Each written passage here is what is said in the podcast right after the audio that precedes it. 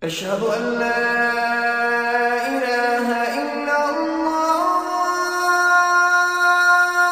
আজকের খুতবা কোরআনের একটি আয়াত নিয়ে যা আল্লাহ আজ্লাহ দুইবার উল্লেখ করেছেন সুরা ইনশিরার মাঝখানে একে সুরা শারহ বলা হয় আল্লাহ বলছেন ফা ইন্নামা আল উসরি ইউসরা ইন্নামা আল উসরি ইউসরা সাধারণত এর অনুবাদ করা হয় কষ্টের সাথেই স্বস্তি আছে নিঃসন্দেহে কষ্টের সাথেই স্বস্তি আছে এই আয়াতের গড়পর্তা এটাই অনুবাদ। তবে সবার আগে কীভাবে ছোট ছোট সুরাগুলোকে কদর করতে হয়, সে ব্যাপারে আমি কিছুটা আলোকপাত করতে চাই। আপনাদের অনেকেই এই সুরাটি মুখস্থ করেছেন।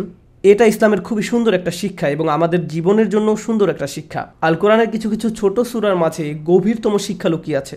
আল্লাহ সুবাহানুহ তাআলা তার অপরিসীম প্রজ্ঞা থেকে সুরাগুলোকে সংক্ষিপ্ত রেখেছেন যেন মানুষ সহজে এগুলো মুখস্থ করতে পারে এবং এগুলো থেকে জীবনের জন্য সবচেয়ে শক্তিশালী কিছু শিক্ষা সহজে মনে রাখতে পারে। আল্লাহ সুবাহানুহ তাআলা এমন একটি সময়ের কথা বর্ণনা করছেন যখন রসুল্লাহ সাল্লাহ সাল্লাম তার জীবনের কঠিন একটি সময়কাল অতিবাহিত করছিলেন। প্রথম দিকে তিনি যখন দিনের দাওয়াত প্রচার করছিলেন, বেশিরভাগ মানুষ এই দাওয়াত শোনার প্রতি আগ্রহী ছিল না। হুদাইবিয়ার সন্ধি পরবর্তী সময়কালের মতোও ছিল না। যখন দলে দলে মানুষ ইসলামের সুশীতল ছায়াতলে আশ্রয় নিচ্ছিল। নবতী মিশনের প্রথম দিকে মানুষ তার জন্য কাজটা অনেক কঠিন করে তুলেছিল। যে কেউ রসুল্লাহ সাল্লাহ সাল্লামের দাওয়াত গ্রহণ করত, সুফাহা তথা বোকা বলা হতো, বুদ্ধিহীন বলা হতো, অথবা বলা হতো তিনি এদেরকে বোকা বানিয়েছেন। কেউ ইসলাম গ্রহণ করলেই তাকে এই সমস্ত অভিযোগে অভিযুক্ত করা হতো। ঠিক সেই সময় আল্লাহ আজ্লাহ এই গভীর অর্থপূর্ণ সুরাটি নাজিল করেন এবং তাকে স্মরণ করিয়ে দেন আল্লাহ সর্বদা তার প্রতি অনুগ্রহ করে যাচ্ছেন। কোরআনের বিভিন্ন জায়গায় বিভিন্ন ধরনের অনুগ্রহের কথা উল্লেখ করা হয়েছে। যেমন অন্য একটি সুরায় আল্লাহ বলেন, আলাম ইয়াজিদিকা ইয়াতিম ফা আওয়া আল্লাহ কি আপনাকে ইয়াতিম হিসেবে পাননি? অতপর তিনি আপনাকে আশ্রয় দিয়েছেন।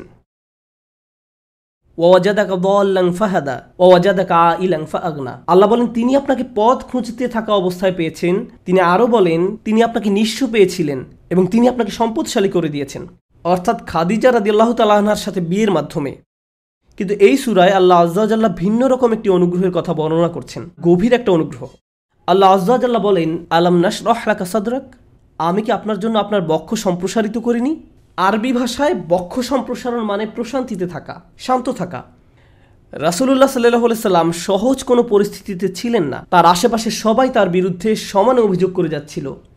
নয়তো তাকে শারীরিকভাবে আক্রমণ করতে চাইতো তার নিজের গোত্রের লোকেরাও তাকে পরিত্যাগ করেছিল। কোনো কিছুই তখন সহজ ছিল না। তবু আল্লাহ বলছেন, এই সব প্রতিকূল পরিস্থিতিতেও আপনার প্রতি সবচেয়ে বড় অনুগ্রহ হলো আপনার বক্ষ সম্প্রসারিত করা হয়েছে।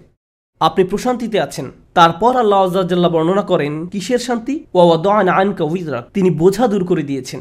এই আয়াতে বোঝা বলতে কি বোঝানো হয়েছে, তা নিয়ে ওলামারা অনেক মন্তব্য করেছেন। তার থেকে একটি ব্যাপারে আজকের খুদ্ায় আলোচনা করব। রাসুল্লাহ সাল্লাহ সাল্লাম নবুয়াত লাভ করার পূর্বে মক্কা থেকে নিজেকে দূরে সরিয়ে নিতেন এবং পৃথিবীতে কেন এত দুঃখ কষ্ট তা নিয়ে চিন্তামগ্ন থাকতেন।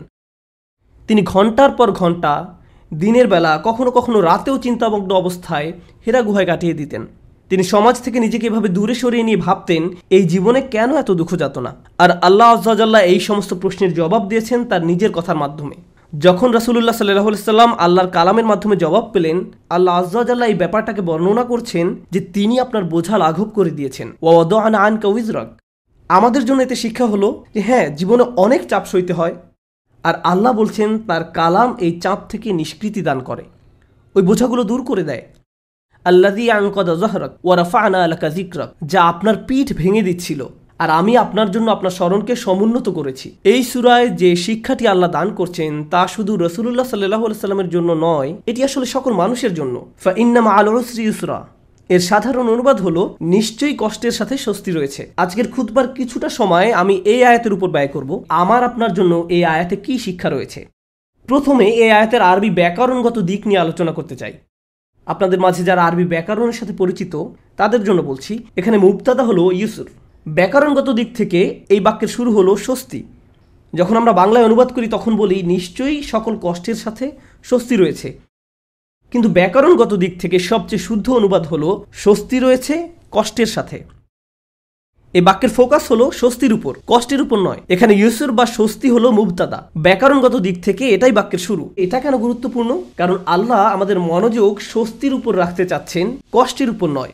সহজ সময় বা স্বস্তি হয়তো পরে এক সময় আসবে, কিন্তু আল্লাহ চান আমরা যেন আমাদের মনোযোগ, সামনে যে স্বস্তিদায়ক সময় আসছে, তার উপর রাখি। এখন যে কষ্টে আছি, তার উপর নয়।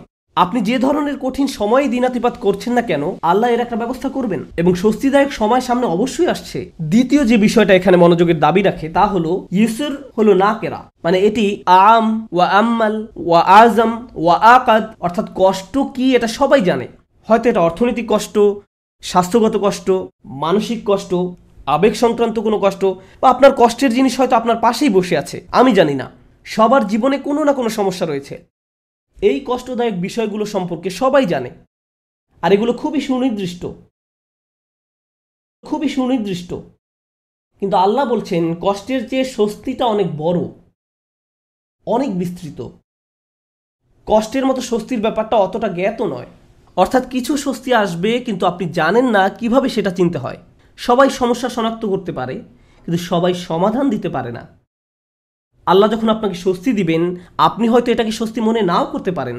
আল্লাহ আপনার জীবনে স্বস্তি নিয়ে আসবেন, কিন্তু আপনি হয়তো বুঝতেও পারবেন না যে আল্লাহ আপনার জীবনে স্বস্তি নিয়ে আসছেন। তিনি আপনার জীবনে এমন দিক থেকে স্বস্তি নিয়ে আসবেন, যা সম্পর্কে আপনি জানতেন, আবার এমন দিক থেকেও নিয়ে আসবেন যা সম্পর্কে আপনি ভাবতেও পারেননি।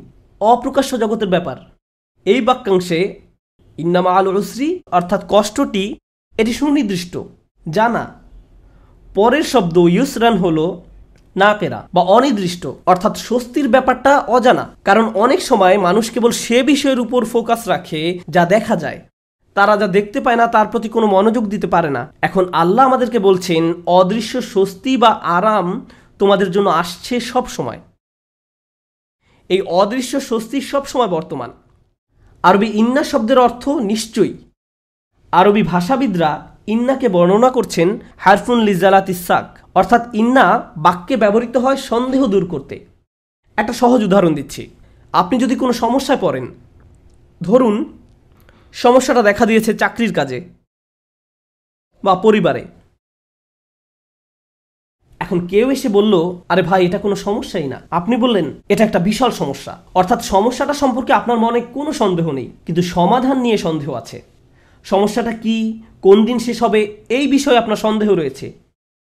সহজ সময় কোন দিন আসবে? কোনো সমাধান আসলেই কি আসবে? এই বিষয়ে আপনি সন্দিহান। সুতরাং সমস্যার ব্যাপারে মানুষ পুরোপুরি নিশ্চিত থাকে, কিন্তু সমাধান আসবে কিনা এই ব্যাপারে তারা সন্দেহপ্রবণ।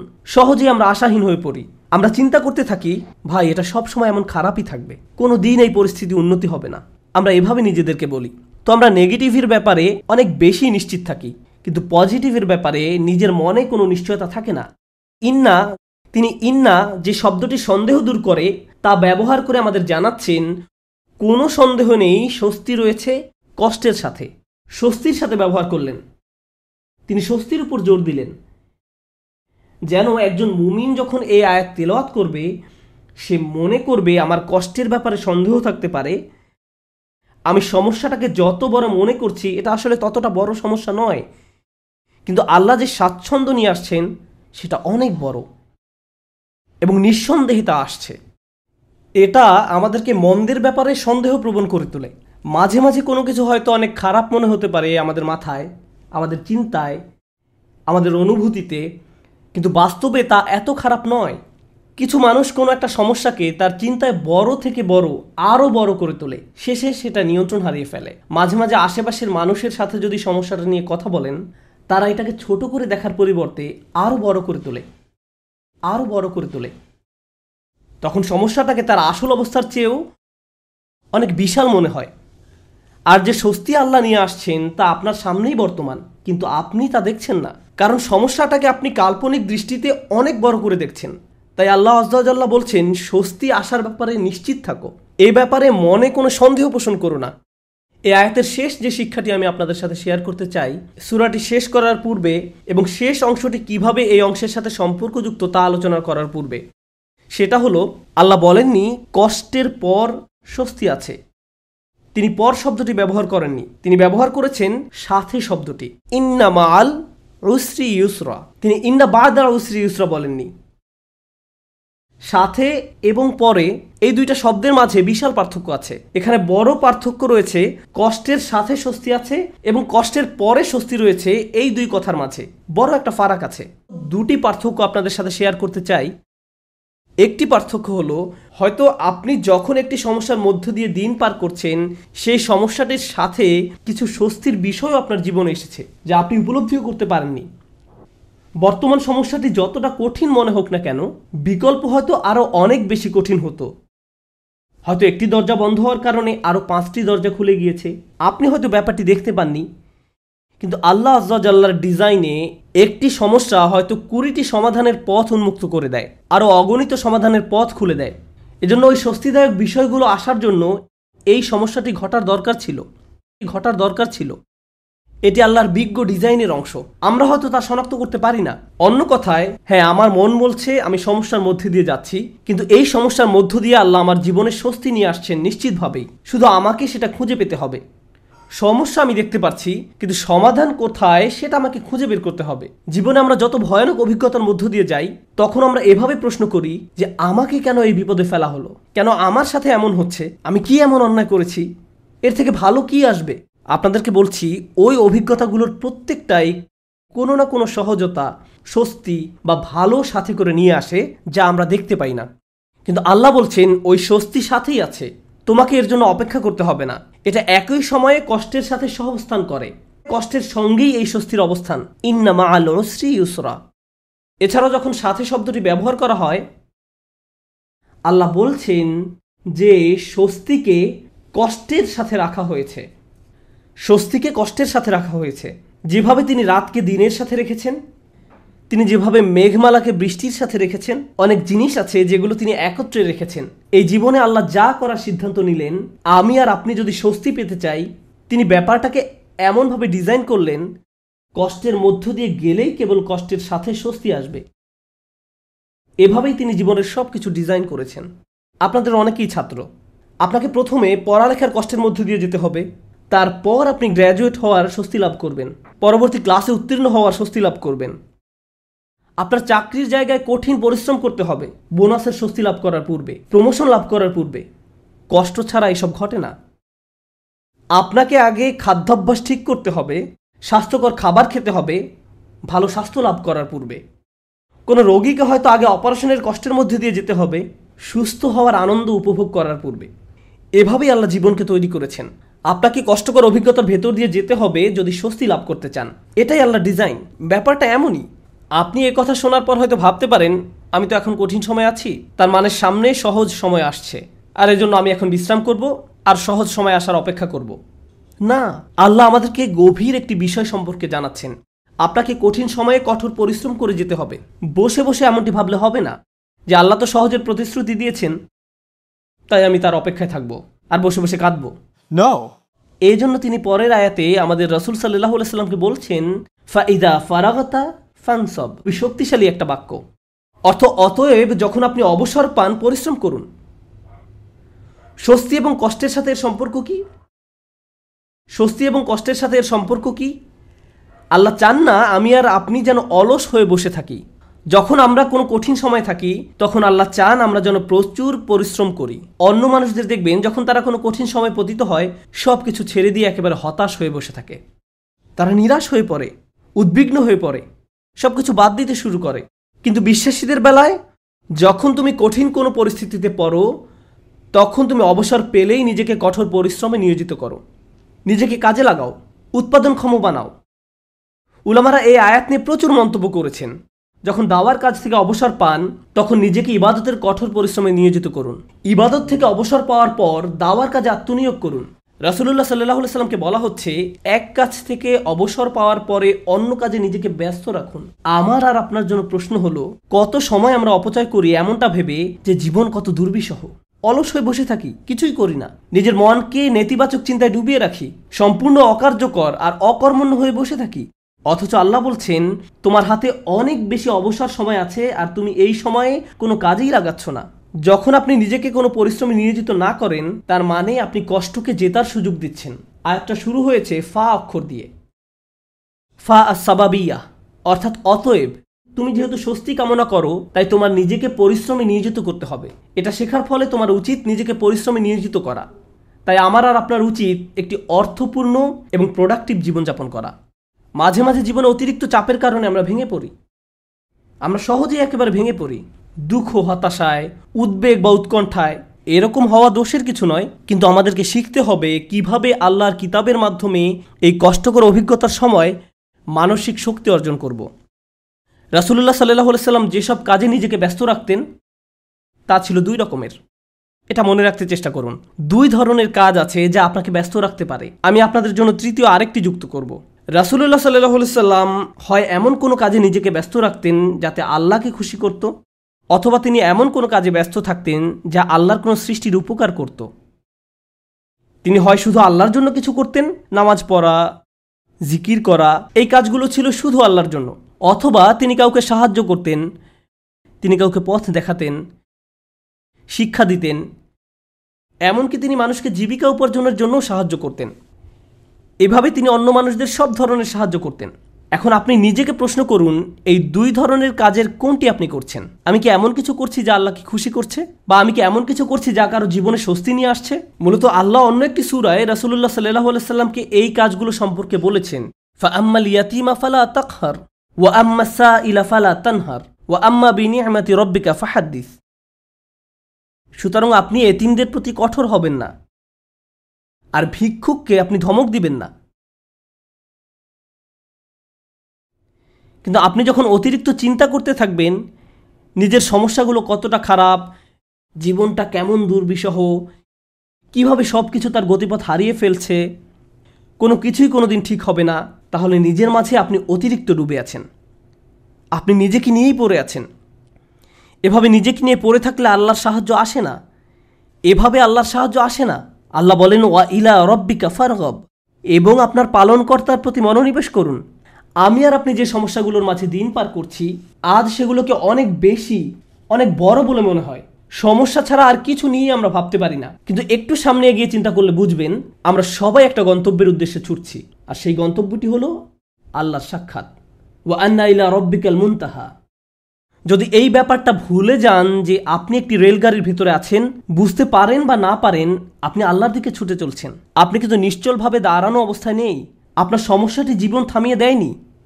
জীবন এখনও এগিয়ে চলছে। আমার আপনার আল্লাহর সাথে দেখা হবেই। আপনি যখন বুঝবেন আমি যাই করি না কেন, এই ভ্রমণ থামানোর কোনো উপায় নেই। তখন আপনার পক্ষে নিজের গন্তব্যের প্রতি মনোনিবেশ করা অনেক সহজ হবে। এই মুহূর্তে আমি যে এলাকা অতিক্রম করছি, যে সমস্যাপূর্ণ এলাকা অতিক্রম করছি, একসময় এটা পার হয়ে যাবে। কারণ এটা আমার গন্তব্য নয়। আমার গন্তব্য হলো আল্লাহ আজ্লাহ এভাবে নিজের মাথায় একটা চিত্র তৈরি করুন। মনে করুন, একটি পথ দিয়ে কোথাও যাচ্ছেন আর পথিমধ্যে কোনো জায়গায় প্রচণ্ড দুর্গন্ধ নাকে এসে লাগল। যদি চলতে থাকেন, গন্ধটা একসময় চলে যাবে। এটা সব সময় আপনার সাথে থাকবে না। চলতে থাকলে একসময় ভালো একটা জায়গায় এসে উপনীত হবেন। আপনাকে হয়তো ভয়ঙ্কর কোনো অঞ্চলও অতিক্রম করতে হতে পারে। আপনি চলতে থাকলে ওই অঞ্চলও পার হয়ে যাবেন। জীবনটা এমনই। আমাদেরকেও এভাবে জীবনের সমস্যাগুলো অতিক্রম করে যেতে হবে। আর আল্লাহ আজ্লাহ বলছেন, আপনার আমার জীবনের প্রতিটি ভ্রমণেরই একটি উদ্দেশ্য আছে। আমাদের নিজেদের শুধু একটি প্রশ্ন করতে হবে, আমরা কি পরিশ্রম করছি?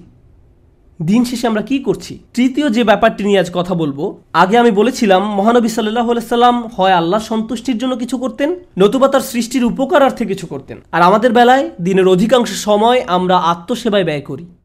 অবশ্যই আমাদের বিভিন্ন জিনিসের প্রয়োজন রয়েছে। আমাদের খাবারের দরকার, পোশাক পরিচ্ছদ প্রয়োজন, চাকরি বাকরি করতে হবে। কিন্তু অবসর সময় আমি কি করি? আয়াতটি কিন্তু আপনার দিনের চব্বিশ ঘণ্টা সময় নিয়ে কথা বলছে না। আয়াতটি আপনার ফ্রি সময় নিয়ে কথা বলছে। আচ্ছা ঠিক আছে, আপনার এক্ষেত্রে কিছুই করার নেই। আপনাকে ভোর পাঁচটায় ঘুম থেকে উঠতে হয়, ছয়টার মধ্যে অফিসে পৌঁছতে হয় এবং সন্ধ্যা ছয়টা পর্যন্ত অফিস করতে হয়, সাড়ে সাতটা পর্যন্ত ট্রাফিক জ্যামে আটকা থাকতে হয়। ঠিক আছে, কোনো সমস্যা নেই, আপনার কোনো অবসর নেই। কিন্তু যখন অবসর পান, তখন কি করে সময় পার করেন? যখন ফ্রি থাকেন, সে সময় কি করেন? আল্লাহ আপনার জীবনে সহজ সময় আনবেন কিনা তা নির্ভর করে আপনার অবসর সময় আপনি কি করেন তার উপরে। অবসর সময়ের কর্মকাণ্ড তা নির্ধারণ করবে। আপনি নিজের প্রতি সৎ থেকে আমাদেরকে প্রশ্ন করতে হবে, অবসর পেলে আমরা কি করি? আর আমাদের ছেলে মেয়েদের কীভাবে অবসর কাটাতে শেখাই? যখনই তারা একটু ফ্রি সময় পায় ভিডিও গেম খেলা শুরু করে, যখনই তারা একটু ফ্রি সময় পায় টিভি ছেড়ে দেয়, আমরা উপকারী কিছু করছি না। আমরা প্রোডাক্টিভ কিছু করছি না। একটু সময় পেলে আমরা স্বার্থপর বিনোদনে ব্যস্ত হয়ে পড়ি, স্বার্থপর ভোগবিলাসে যুক্ত হয়ে পড়ি। মাথার মধ্যে শুধু এই চিন্তাগুলো ঘুরপাক খেতে থাকে, দুপুরে কি খাব, রাতে কি খাব, কোন সিনেমাটা দেখব, কিছু দেখতে চাও, কিছু খেলতে চাও? দিন রাত সারাক্ষণ শুধু বিনোদন, ভোগবিলাস আর অর্থহীন রঙ্গরসে ডুবে থাকা। আমাদের জীবন এমনই হয়ে গিয়েছে। কীভাবে এটা ফানসাব এটা ফানসাব নয়। আল্লাহর এই নির্দেশে ফাইজা ফারাগতা ফানসব। কোনো ব্যক্তি যদি এভাবে আমোদ প্রমোদের মাঝে নিজেকে হারিয়ে ফেলে, তখন কি হবে জানেন? এগুলো তার জীবনকে আরও কঠিন করে তুলবে। আমি বলছি না আপনি কোনো কিছু খেলতে পারবেন না বা কোনো ধরনের বিনোদন করতে পারবেন না। আমি জানি এটা গ্রীষ্মের সময়, স্কুল ছুটির কারণে বাচ্চারা এখন খেলাধুলা করতে চায়, এটা ঠিক আছে।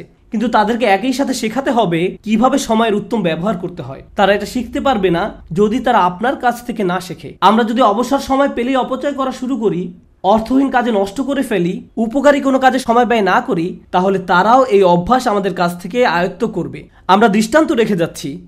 আমরা আমাদের আচার আচরণকে তাদের জন্য অনুকরণীয় হিসেবে উপস্থাপন করছি। আমরা এই আয়াত অনুযায়ী জীবনযাপন করলে তারা প্রশ্ন করবে, কেন তুমি সারাক্ষণ ব্যস্ত থাকো? কেন আমরা সব সময় কাউকে না কাউকে সাহায্য করি? আমরা এতবার মসজিদে কেন যাই? আমরা সারাক্ষণ এটা ওটা শিখছি কেন? আমাদের অবসর কোথায়? ফা ইদা ফারাগতা ফাংসব অর্থাৎ অতএব যখন অবসর পান, পরিশ্রম করুন। فإن مع العسر يسرا إن مع العسر يسرا فإذا فرغت فانصب وإلى ربك فارغب নিশ্চয়ই কষ্টের সাথে স্বস্তি রয়েছে এই নির্দেশগুলো আল্লাহ আমাদের মহানবী সাল্লাল্লাহু আলাইহি সাল্লামকে প্রদান করেছিলেন এই বিষয়গুলোর উপর ফোকাস করতে তাকে নির্দেশ দেওয়া হয়েছিল সাল্লাল্লাহু আলাইহি সাল্লাম আমরা যদি আমাদের জীবনকে উন্নত করতে চাই আমাদেরকেও এই শিক্ষাগুলো নিজেদের জীবনে বাস্তবায়ন করতে হবে আমাদের সবারই জীবনে কোনো না কোনো সমস্যা রয়েছে। একটি সমস্যার সবচেয়ে বড় কঠিন দিক কোনটি? সমস্যার বাহ্যিক দিক মোকাবেলা করা সবচেয়ে কঠিন নয়। সবচেয়ে কষ্টকর ব্যাপারটি ঘটে আমাদের হৃদয়ে। সবচেয়ে দুরূহ ব্যাপার হলো সমস্যার সময় আমার অনুভূতি নিয়ন্ত্রণ করা। এটা আমাকে পুরোপুরি অসার, নিস্তেজ বানিয়ে দেয়। এখন সুরাটির দিকে লক্ষ্য করুন। প্রথমে যে স্বস্তি আল্লাহ আমাদের রাসুল সাল্লাহ সাল্লামকে প্রদান করেন, আলাম নাশরাহলাকা সদরাক? হে নবী, আমি কি তোমার বক্ষদেশ প্রসারিত করে দেইনি? আমি তোমাকে প্রশান্তি দান করেছি। এখন মানুষ যখন শুনতে পায়, আল্লাহ সুবহানা হওয়া তালা মহানবী সাল্লাহ আলাইসাল্লামকে মানসিক প্রশান্তি দান করেছেন, একজন মানুষের জন্য সম্ভাব্য সবচেয়ে যাতনাদায়ক সময়েও তিনি মানসিক দিক থেকে প্রশান্তিতে ছিলেন। ফা ইদা ফারাহতা ফাংসব ওয়া ইলা রব্বিকা ফারগব। অতএব যখন অবসর পান, পরিশ্রম করুন এবং আপনার পালনকর্তার প্রতি মনোনিবেশ করুন। আমরা যদি এই কাজটি করতে পারি, তাহলে আশেপাশের মানুষ আমাদের সম্পর্কে যাই বলুক না কেন, এতে কিছুই যায় আসে না। বাহ্যিক দিক থেকে আমরা যে সংকটেই থাকি না কেন, তাতেও কিছু যায় আসে না।